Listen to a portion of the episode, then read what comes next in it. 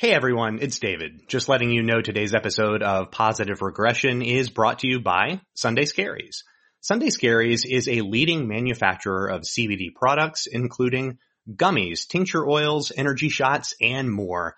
Last year, Sunday Scaries won top accolades from Forbes, Men's Health, Allure, and Best Products. But don't just take their word for it. Take mine. I'm a proud CBD user. It helps with my anxiety and especially during the work stoppage, the end of a long day, a gummy or two and an old truck series race on my iPad were just perfect. Just what I needed to get back to neutral and enjoy a good night's rest. You can give Sunday Scaries a try right now by going to sundayscaries.com and using the promo code POSREGPOD, that's P-O-S-R-E-G-P-O-D, for 20% off your purchase. And right now, Sunday Scaries is doing a very cool thing. They've launched the Cabin Scaries program in which a portion of sales will be donated to the Bartender Emergency Assistance Program to help hospitality workers displaced due to COVID-19. Again, that is sundayscaries.com, promo code POSREGPOD for 20% off.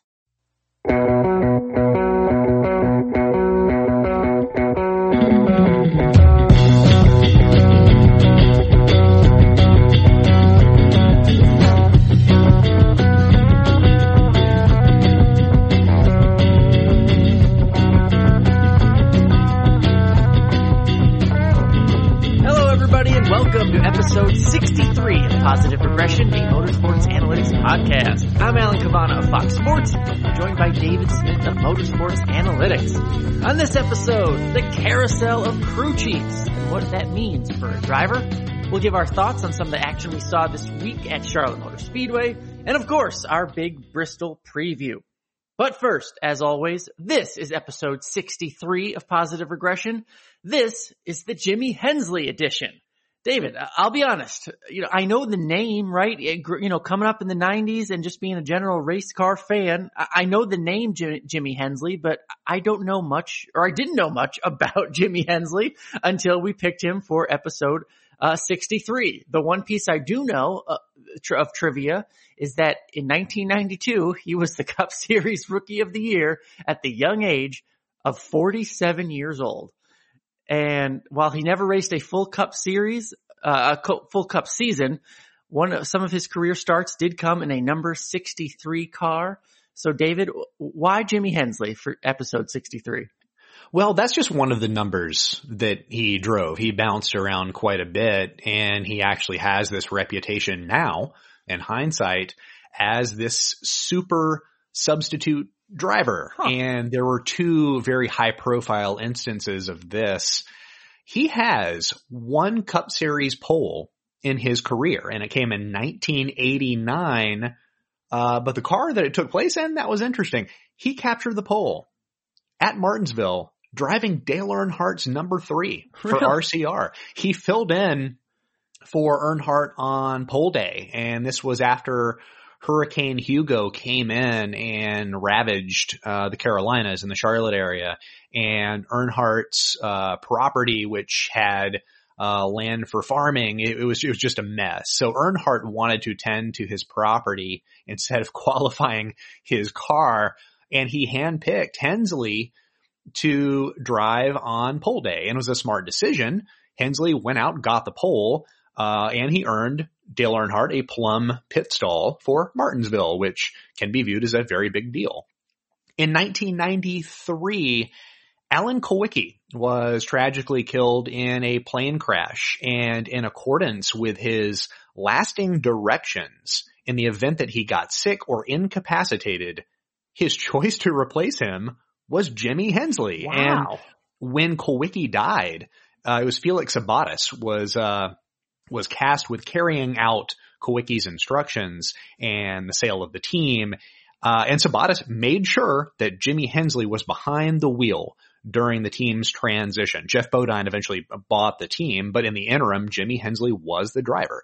He drove 15 races in Alan Kulwicki's number seven car. He earned seven top 15 finishes. And I actually have a, a diecast of the Jimmy Hensley number seven Haynes Ford. Uh, very cool. He only drove that once. Um, his best finish behind the wheel of that car, ironically, came at Bristol. He finished sixth mm. and Bristol was of course the destination of Kulwicki's plane when it crashed. So a poetic result in that regard. But here's the curious thing.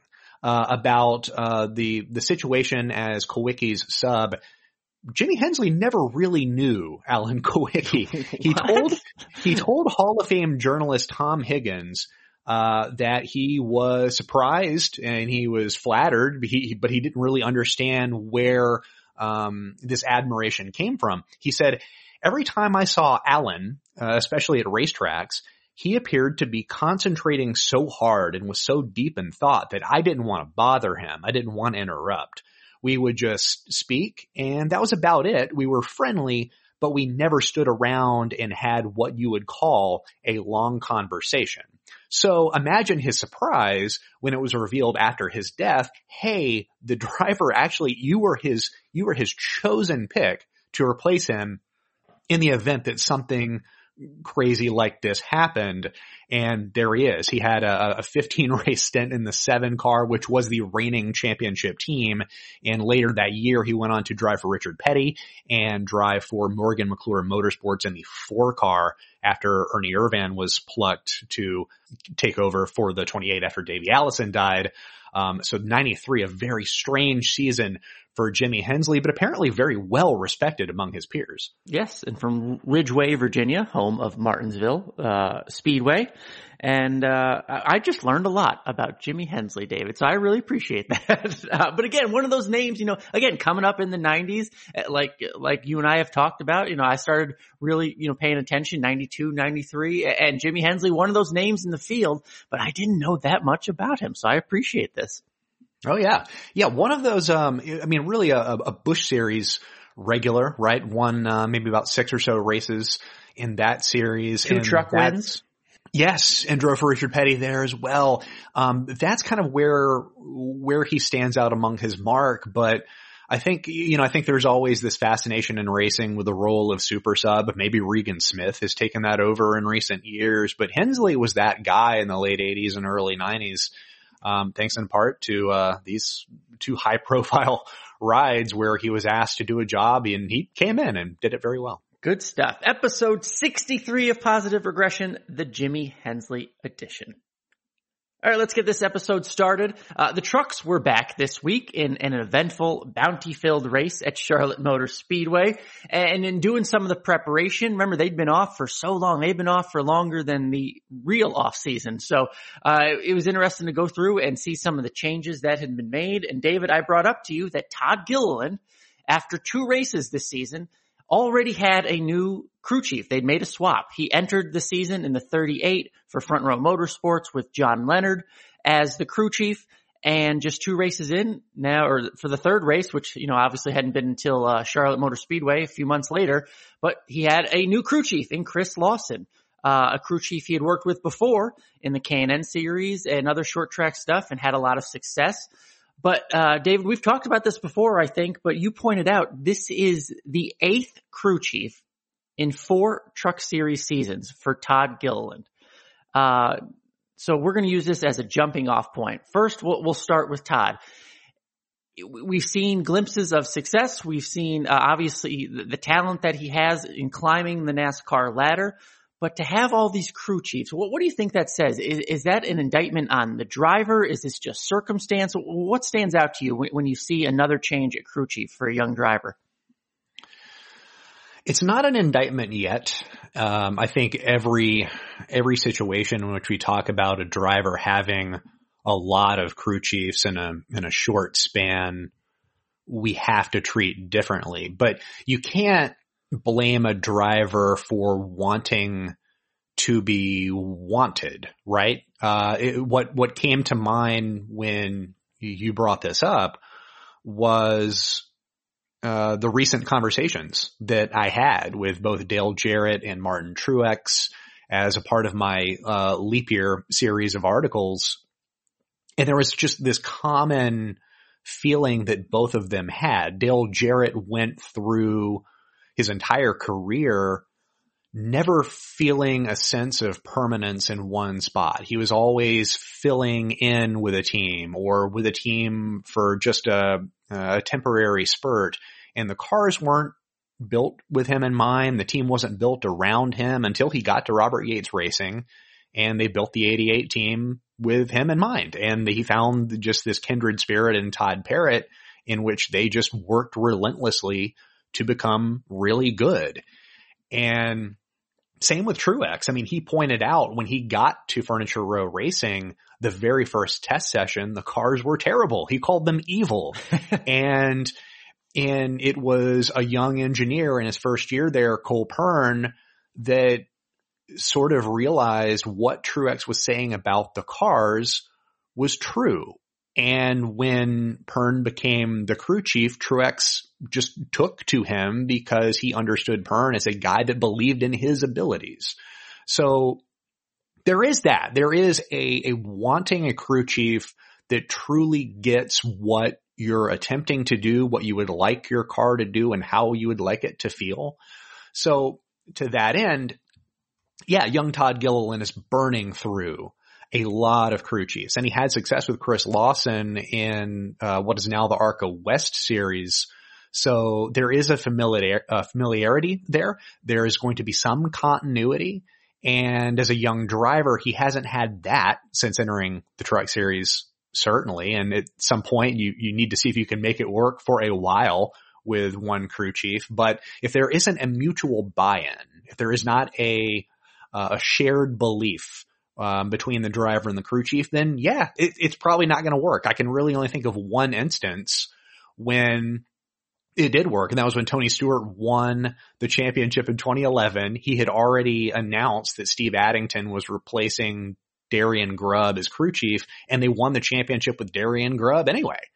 And it, it became uh, a really strange situation when he was after winning the championship. It's him and Darian Grubb in the press conference, and he's asked, "Well, are, are, are you sure you don't want to get rid of Darian Grubb?" And Tony's like, "Oh no, Steve Addington's my guy." It was awkward for everybody at the press conference except for Tony, who clearly didn't care. But that's the only situation in which this this worked out. Not to say that you have to postpone uh, trying to improve your team because you haven't had that high level of continuity yet, but sometimes you have to recognize a bad situation. I don't know if that's what this was, but it's certainly an opportunity to pair uh, Gilliland with Chris Lawson, two guys that had success at a lower division just to see what happens. And based on where Todd is at in his career, how highly he is regarded and how little he has produced in terms of superficial stats, I think it's, it's worth the roll of the dice. Yeah, and this is the, the, latest change for Gilliland. It was just so surprising because again, it was just such a small sample size. They had Daytona and they had Las Vegas. Um, and Vegas, look, they rolled off the truck. Uh, they they didn't have good practices. I, I can tell you that. Uh, they, they, changed just about everything. There was a lot of frustration, but they ended up running well in the race. They made a lot of changes and improved. So it was just surprising. Again, I don't, you don't know the full story about exactly what happened or, or, why the change was made so soon, but it was just surprising after, after two races to, to see a change made in this instance um, having all these different crew chiefs. We, we know uh, Todd Gilliland was over at Kyle Busch Motorsports. Uh, not the success, at least you were you would associate with uh, what you would expect from a KBM team, and uh, we know the, the, the headbutting that there was over there between uh, Todd and Kyle at times, and and the comments, some deserved, maybe some not.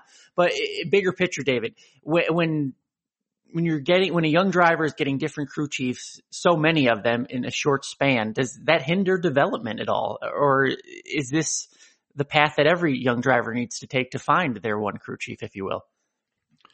Well, I mean, it's it's not something that is normal or should be normal. Uh, you know, you can't, you, you, you can blame a team for not understanding what the driver is versus what the crew chief is, right? Because much like some drivers can't drive cars built specifically for other drivers, which was the case that Dale Jarrett made to me, it, much like some drivers can't do that, some crew chiefs can't work with certain driving styles or build around those styles or call races to a degree of comfort. Um, there was one crew chief that I have in my mind that was working with a young driver and everything was about that one time he worked with Carl Edwards. And this young driver told me, he's like, well, I'm not Carl Edwards. And this guy's really trying to build a car for Carl Edwards who's not going to drive this car. And that was, that was kind of the, the crux of their issue. You are going to have that. So just because there is who is seemingly a good crew chief within the organization, he might only be good for one driver or a certain type of driver, and that's not universal across the board. So to to go through I don't know, was it, would you call it like a taste testing of crew chiefs that Todd had early on at, at KBM? Like, I don't, I don't know if there was a goal in place or they just had this driver that they were tasked with plugging into a ride and they were just trying to shoehorn it in to make sure that it happened to appease Toyota. I don't know. I can believe that that was the case, but when you are tasked with developing a young driver, you sort of have to figure out what makes the driver tick and work from there. And when you have multiple crew chiefs trying to fill that role, it's sort of a tell that you have not figured that out. So yeah, shame on KBM for not getting that right in the first place. But as this continues, it's clear that now it might be skewing towards a driver problem and, and away from an organizational problem, especially if you make the connection that this is sort of a, a DGR Crosley built program and Gilliland is the, is the G in that DGR. um, yeah, I mean, you you want to you want to point in the direction of somebody like an Austin Dillon who's also burned through crew chiefs. Then yeah, there's a similarity there, and the only difference between the two is going to be how much success they achieve. Yeah, yeah. Let's add some context to this because uh, you know Todd Gilliland's not the only driver who's had different crew chiefs as he's come up. Um, I think we you know in discussing this, we, you pointed out two of them, Kevin Harvick and Austin Dillon. Kevin Harvick, we, we, know the circumstances that thrust him into the Cup Series, but he had a number of crew chiefs, uh, Kevin Hamlin and Gil Martin, Todd Berrier, Gil Martin again. Uh, before, before, no, keep going. Yeah, keep going because it's, it's then Shane Wilson and then it's Gil Martin again. It's wow. Uh, yeah. What, what, I'm saying is we all in life need to find our Rodney Childers, right? And sometimes it takes maybe a year. Sometimes it takes, uh, nearly a decade before we find our Rodney Childers in life, but Kevin Harvick eventually did. Um, and then, you know, you can kind of compare that with Austin Dillon, who's also been through, uh, Gil Martin and Justin Alexander and Slugger Labbe and Danny Stockman and Justin Alexander again. Um, I mean, there are different situations for different drivers, but we've seen this before where different crew chiefs come in and I, I don't know if it's just trying to find that right fit. How do you look at those situations? I was touring the the Hooters Pro Cup uh, series many years ago, and their top driver at the time was Clay Rogers. And Clay Rogers told me that if he could have one crew chief for the rest of his life, it would be Rodney Childers. And hmm. this was when Childers was at Michael Waltrip Racing. So this was before that he, he broke out and certainly became the Rodney Childers that we now uh, know and appreciate, and he'll probably get in the Hall of Fame one day based on what he's accomplished with Kevin Harvick. But you're right. Every driver is searching for a certain feel for their car. And in order to make that happen, they're searching for uh, a certain crew chief. Um, it's been said, it's been told to me that Kurt Busch has been consistently looking for somebody like Jimmy Fennig, who he had when he was a rookie and he had a lot of success when he first came into NASCAR with Roush Racing, won the championship in 04, which was his third season. And he's still been just trying to find that old cantankerous gunslinger of a crew chief. And maybe he's happy with Matt McCall. I don't know. Completely different styles, but when you are a Cup Series driver, you know what you want your team to be. You know what you want your car to do and you probably have an idea of the crew chief that you would like. It's not always easy. Uh, it's not always easy to find a crew chief that is going to reciprocate that kind of belief in a driver. Like it, it makes sense now. Austin Dillon is on his sixth crew chief tenure in seven seasons. it might be tough to find a crew chief that has this dedicated belief into Austin Dillon's driving ability. I don't think that's um, such a, a crazy thing to say or suggest, but he's got to find someone that does believe in it or is at least going to work in order to make that three team pretty competitive or at least compete for playoff spots. And maybe they're close. You know, Justin Alexander is the only crew chief he's ever won a cup race with. He's back with him this year, but it's a balancing act and there clearly are no guarantees. Like you mentioned, Harvick has, has definitely gone through his share of crew chiefs, but the difference why we don't compare Kevin Harvick to Austin Dillon was Kevin Harvick, despite not having his forever crew chief yet, he still won 23 races in the cup series before he ever got to Rodney Childers. He was having success. So we can push some of these, you know, foibles under the rug. If we accept his success, we can also accept the fact that he's probably driving some of these crew chiefs out of their minds and, and, and, and pushing them to get them out of the role and to get somebody new in there. Um, that changes the narrative when in reality, all drivers are looking for a good crew chief. It's not just the ones that are bad looking for someone trying to make them good. The good drivers are trying to find a crew chief that can accentuate their abilities. All right, some good crew chief talk there.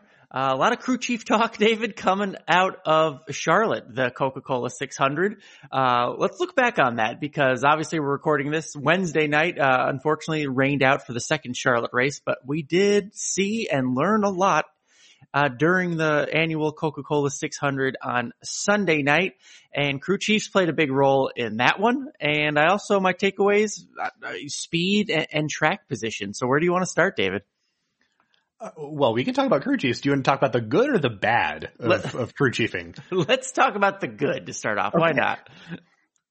I found it interesting that last year during this race, we sort of saw uh, the the new restart aesthetic with the current low horsepower rules package. We saw these the tendency on restarts for those on fresher tires to be able to catch those higher in the order, but on old tires or only taking two tires, it was just, it was a much quicker scenario for them because there was no acceleration. And we saw that in Martin Truex's win. He passed Ryan Newman and David Ragan on old tires like they were nothing at the end of last year's race. But this is a year later and Goodyear brought a different tire. Drivers uh, noticed this initially. We saw accidents in qualifying drivers just trying to acquiesce what the new tire brought. And what it also brought is what we saw after the red flag was two tires versus four sort of didn't matter. There wasn't a whole lot of tire wear. And when a car like the 88 car already in the top four for central speed takes only two tires on a stop, it gets that clean air and it's gone. Alex Bowman won the first two stages thanks to Greg Ives' call. And uh, I follow Cole Pearn on Twitter, and he, he, he, he touted that as being the call of the race, and he's absolutely right because it was something of a trendsetter. And when the these teams return Thursday night now to Charlotte, we're probably going to see more of these calls because we know what is possible. And that was, that was the good. I mean, that was, that was an impressive decision. Now, he had an hour to come up with it because of the red flag rain delay, but in fairness, so did every other crew chief sure. and, and they failed. So, um, what a great call. And the, um, the juxtaposition between that and the calls that we saw at the end of the race that had you and I howling on some of the comments on social media about it after the race from Chase Elliott fans um, was pretty interesting. We saw Alan Gustafson on behalf of Chase Elliott relinquish a lead so that he could pit for four tires. And uh, the car that stayed out, Brad Keselowski, grabbed the clean air and uh, ran away. Had to outduel Jimmie Johnson, as we later learned. That wouldn't have mattered. um, that was, um, a rather interesting evening. Um, it was yeah. definitely a Coca-Cola 600 dictated by crew chief calls. I was mad at Alan Gustafson for the sole reason, David, that I was already drafting tweets promoting how smart you were, how smart our podcast was. We did a oh. whole podcast and video telling you how Chase Elliott could and could win the race based on how fast he is and based on his ability on the long runs. And I'm watching at home. I'm watching this play out. We have a long run to end the race and look who emerges like Superman. It's Chase Elliott with his speed and his ability. And I'm like, this is exactly what David said. This is amazing. I hope everyone's paying attention. This is why you should listen. And then with a half a lap before it would have been damn near official, it all went to hell. And so for that, I was just a little pissed, but you know, it gave us a little drama. But David, there was there was a harsh reaction. We were just talking about crew chiefs and their relationships with drivers. Uh, yeah. I, I, don't know. You know, I'm not going to speculate and say this is anything long term bad, if you will. But I, I can only imagine the conversation uh, or the ill will, certainly with the Chase Elliott fan base, that uh, you know they, they might want to go out and have this second Charlotte race be damn good just to get back on the horse. Uh, oh, oh yes. I mean, there needs to be an immediate response, uh, from the nine team about their, their own, uh, mishandling of the situation. The, the best thing I saw on Twitter, and forgive me, I, I, can't remember who tweeted it, but was, it was that Alan Gustafson is waiting on the pit wall for Alan Gustafson. It was just, that, that destroyed me.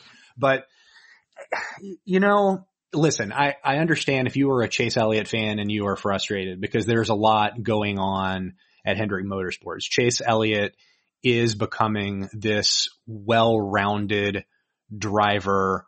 He's not, he's not impervious to anything, uh, or everything yet, uh, but he's growing and getting there. And Alan Gustafson is a good crew chief. We talked about this on our preview video that he ranked in the 94th percentile when it comes to green flag pit cycle defense. He's a great defender of Elliott's position. But in this case, you really needed someone to understand the trends of what had already occurred within this race. And if you're a Chase Elliott fan, looking over at the 88 team and Alex Bowman is uh, having success. He's already won a race this year. He won two stages in this very race with the crew chief who Chase Elliott won the Xfinity Series championship with in his rookie year that might be tough to negotiate. I, I might understand why a Chase fan would be frustrated in that regard, but you also have to consider that Hendrick Motorsports' improvement is organization wide and Alan Gustafson has helped foster this race team in that it is producing the fastest car in the series built around uh, arguably Hendrick Motorsports best driver right now. Um, I feel okay in saying that. He put Chase Elliott in this position to succeed. He also removed him from this position, but you have to consider that Gustafson is a good enough crew chief to, to put him in that P1 spot in the first place.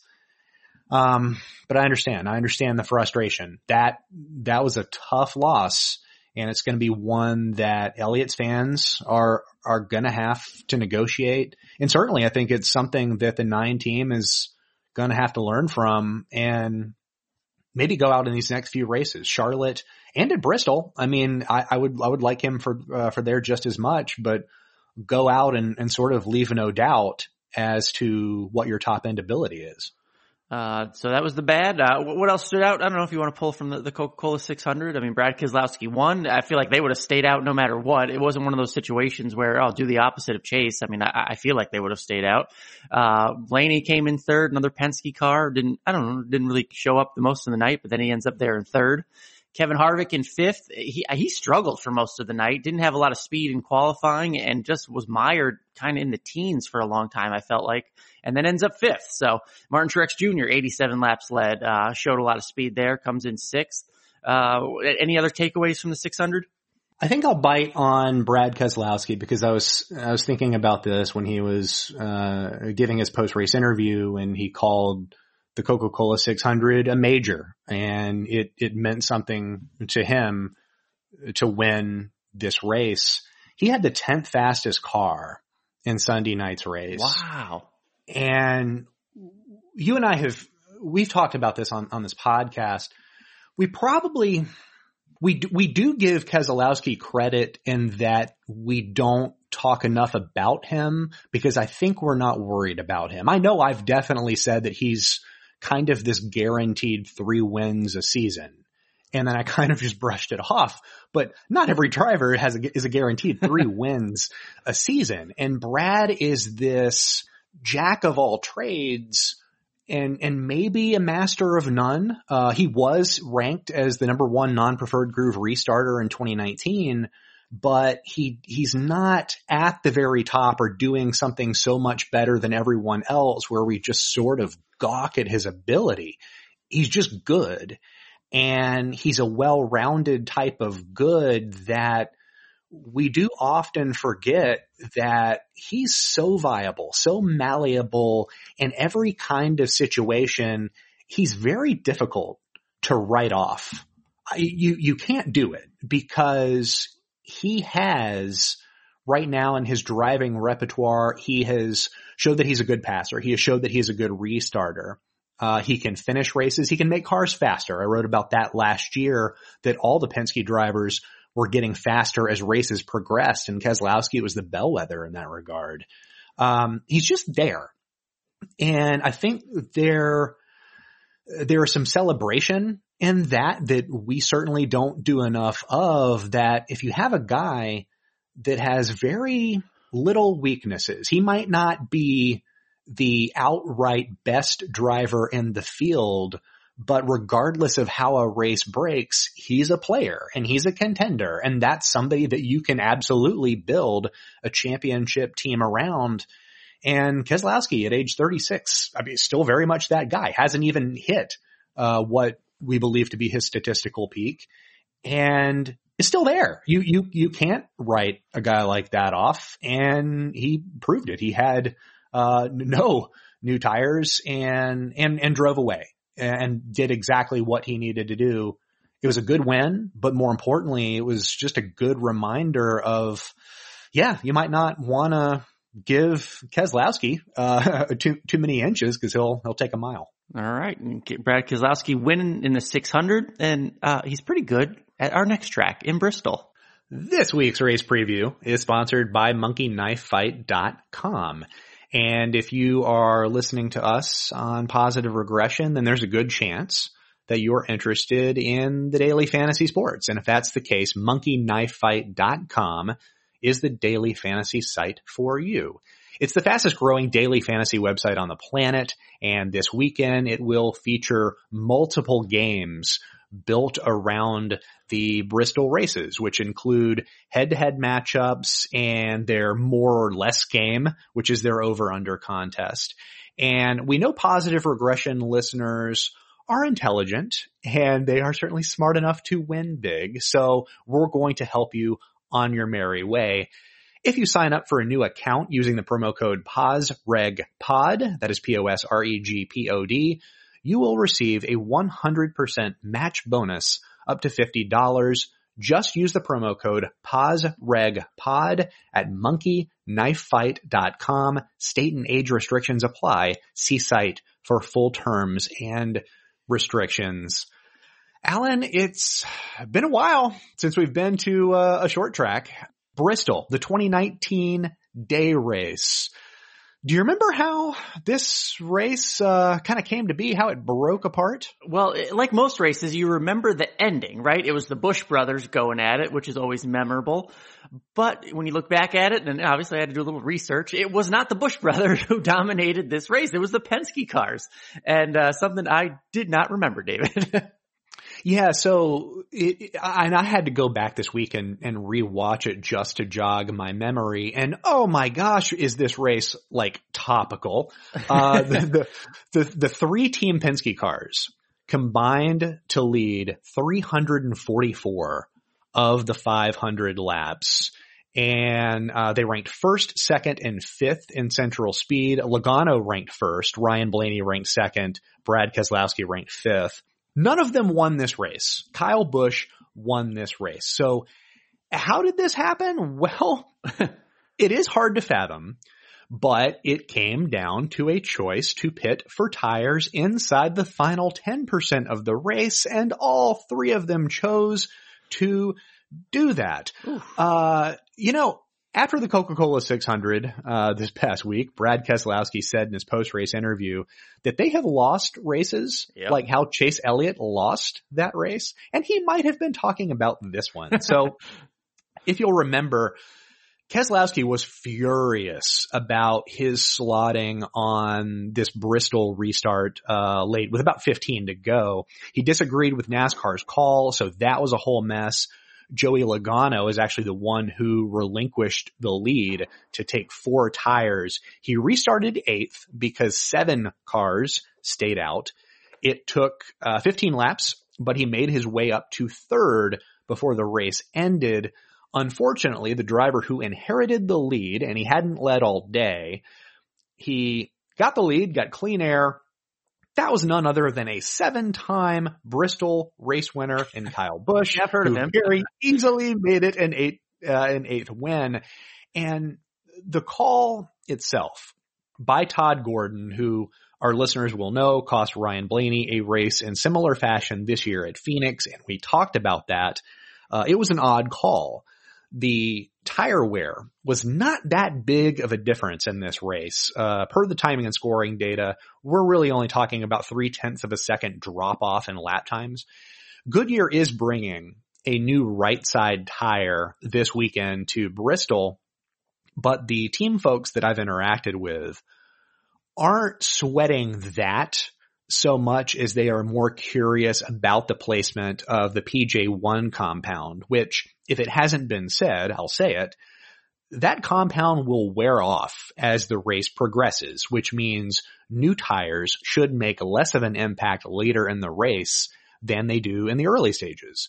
So certainly it would be hard to digest a crew chief making a call like what we saw last year, like what we saw at Charlotte. And this is an instance where we saw, you know, you can, you can make a case, well, if it's a lot of laps left on the board, then the driver with fresh tires has time to work his way up. Well, this was 15 laps to go. Joey Logano had the fastest car in the race and four tires and he couldn't catch Kyle Busch. So you've got to think that any call with less laps left on the board seems to be one that you might not want to make.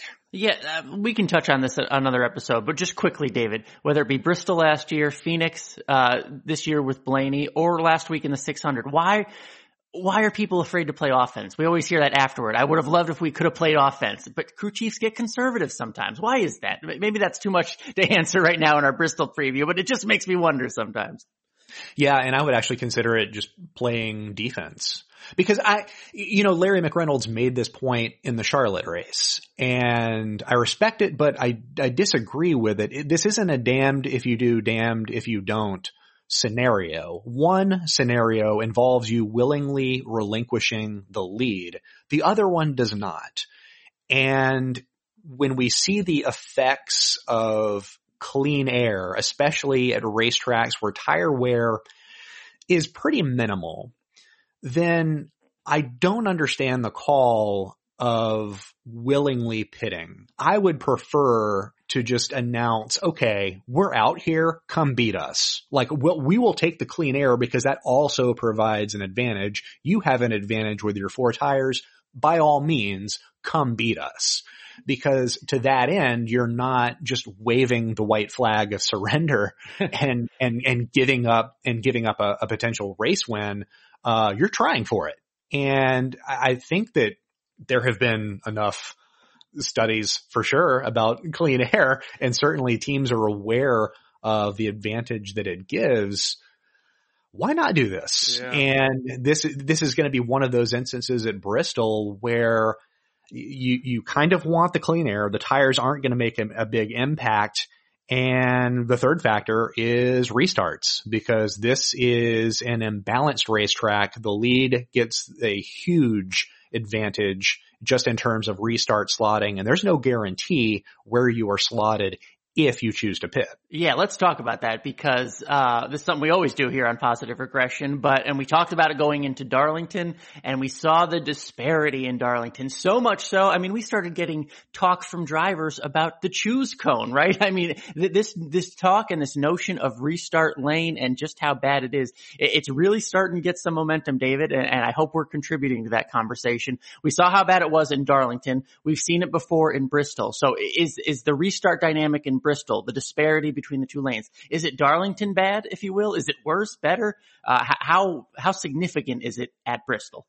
It will be as bad or worse just based on what we've seen in recent races. So I'll go through the numbers here. Uh, last year's spring race at Bristol, the outside is the preferred groove by a moonshot. Uh, retained position 92.2% of the time. The inside retained 33.8% of the time. In the fall race, it was worse. The track was a lot hotter and there was less grip. Uh, the outside retained 98.41% of the time. The inside 25.4% of the time. Now, you're probably curious as to the effects of the rules package and what we need to expect with the smaller spoiler this weekend. Well, I'm here to tell you that uh, this disparity was also really bad in 2018 under the old rules package. Uh, it was 91.2 to 12.1 in the spring, 92.9 to 8.6 in the fall. So yeah, not going to sugarcoat it. It is not, uh, it is not going to go well for those in the inside groove. And it really wouldn't shock me if the choose cone or choose lane or, or, or whatever, if that is posited after this weekend's race is over because we are going to visibly see those effects. All right, something to look at uh, as always, but especially at Bristol. You talked about uh, the new package or the smaller spoiler.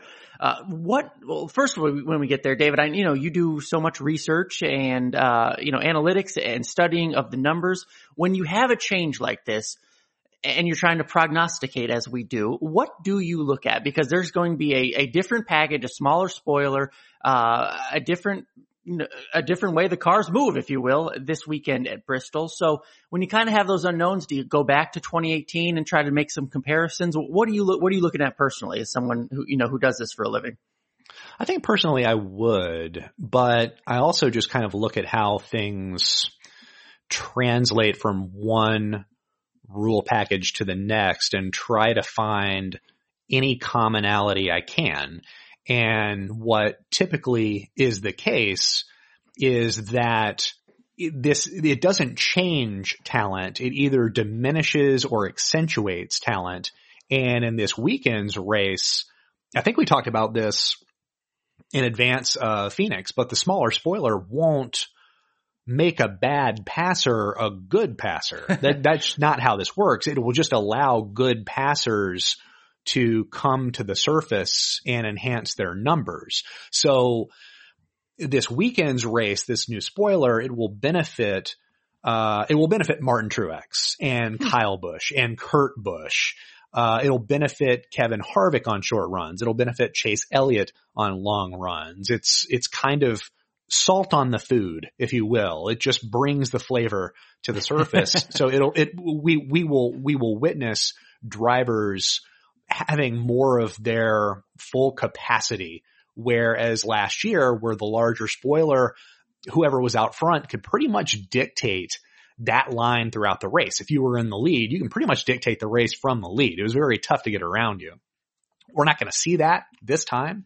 So if there is nothing to uh, encumber um, a good passer, then we're going to be able to see them to craft a pass. Whereas last year we weren't able to see that. So um, to that effect, this week I posted 2019 passing stats on motorsportsanalytics.com. And specifically, I posted surplus passing values at tracks separated by horsepower. So last year, the top passers on the 750 horsepower tracks were Kyle Busch, William Byron, Daniel Suarez, Clint Bowyer, and Jimmie Johnson.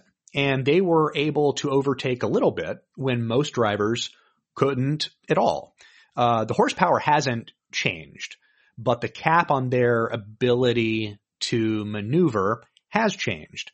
And, and maybe I'm flawed in my thinking here, but especially Busch, but also Byron and Johnson, given their speed this season, I think they have to be excited about the possibility of a good performance at Bristol. Interesting stuff. And that, what a great breakdown. So if you were listening to this, go check that out because I know you like racing. I know you want to learn more and, and maybe you're a fantasy player. Uh, there, a lot of good information. David, that's really cool. I look forward to checking that out. Uh, so now it is time for our, uh, weekly contrarian contender picks. And David, I won't lie, I caught a lot of heat for picking Chase Elliott last week as my contrarian contender. Um, you know, normally these are kind of off the beaten path picks, not necessarily the favorites, which uh, Chase Elliott was pretty damn close to being and nearly won the race. But I stand by my decision. Anyway, moving on to Bristol. I'll let you start, David. Who is your contrarian contender for Bristol? Mine will be young Erik Jones. Hmm. Uh, pre 2019, he scored a second and a fifth in the three races at Bristol prior to the unveiling of the current rules package. And it was that second place finish. He was in the 77 furniture row car and Kyle Busch, uh, let it be known in victory lane that, that he was, he was pretty tough to, tough to track down. Um, it strikes me that Erik Jones might not have taken to the large spoiler, especially at Bristol. He finished 24th and 22nd in those races last year, despite qualifying fourth and ninth. And we've had discussions about JGR speed. I think it's come to the surface that they have speed now. It's just depending on how the, the races break because it's not this universal lights out speed that we saw from them last year. But I actually think that will suit Erik Jones very well if Bristol offers some longer runs, allowing him to just get out in clean air, breathe a little bit. Um, he's shown in years past that he's capable of doing that, and I don't see why he can't do it now.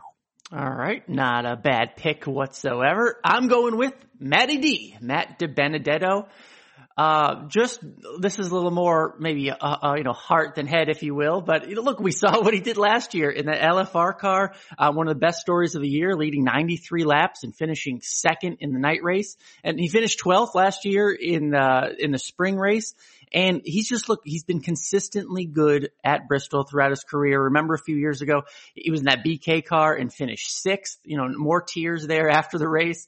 Uh, so he's got something at Bristol. It's not just lucky restart lanes, if you will. It's not just a luck of the draw or, you know, happen to have a good day. There's something about him at Bristol that he seems to have a talent and now he is in the best equipment of his career. One of those Penske cars, as you said, or Penske affiliated cars at least that did very, very well last year in the spring race.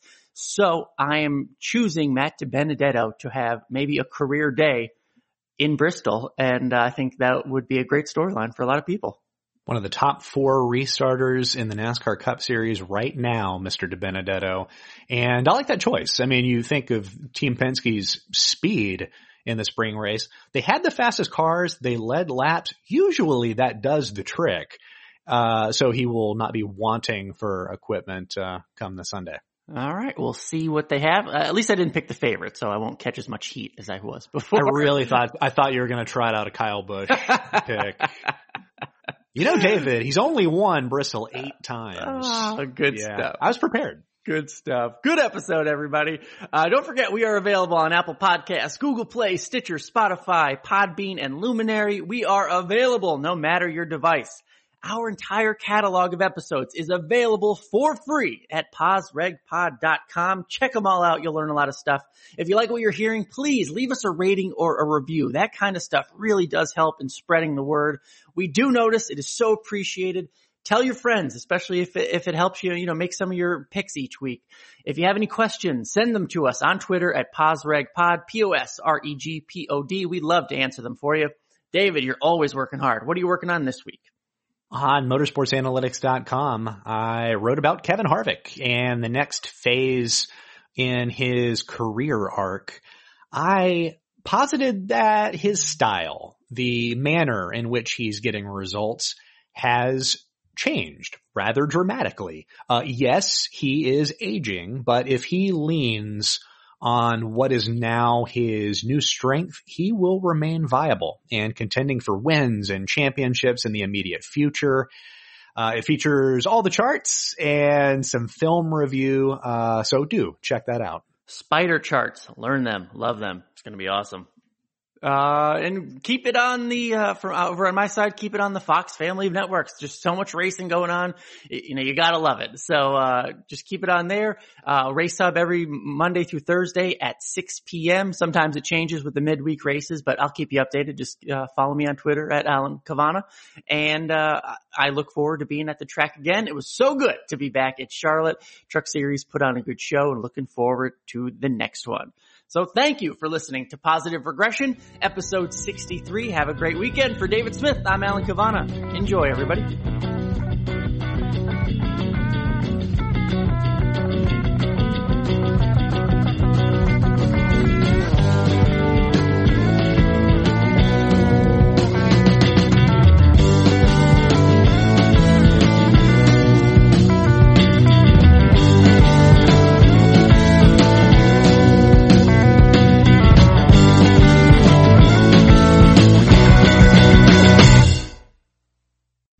Rose Davis, historian and co-host of the sports podcast Burn It All Down.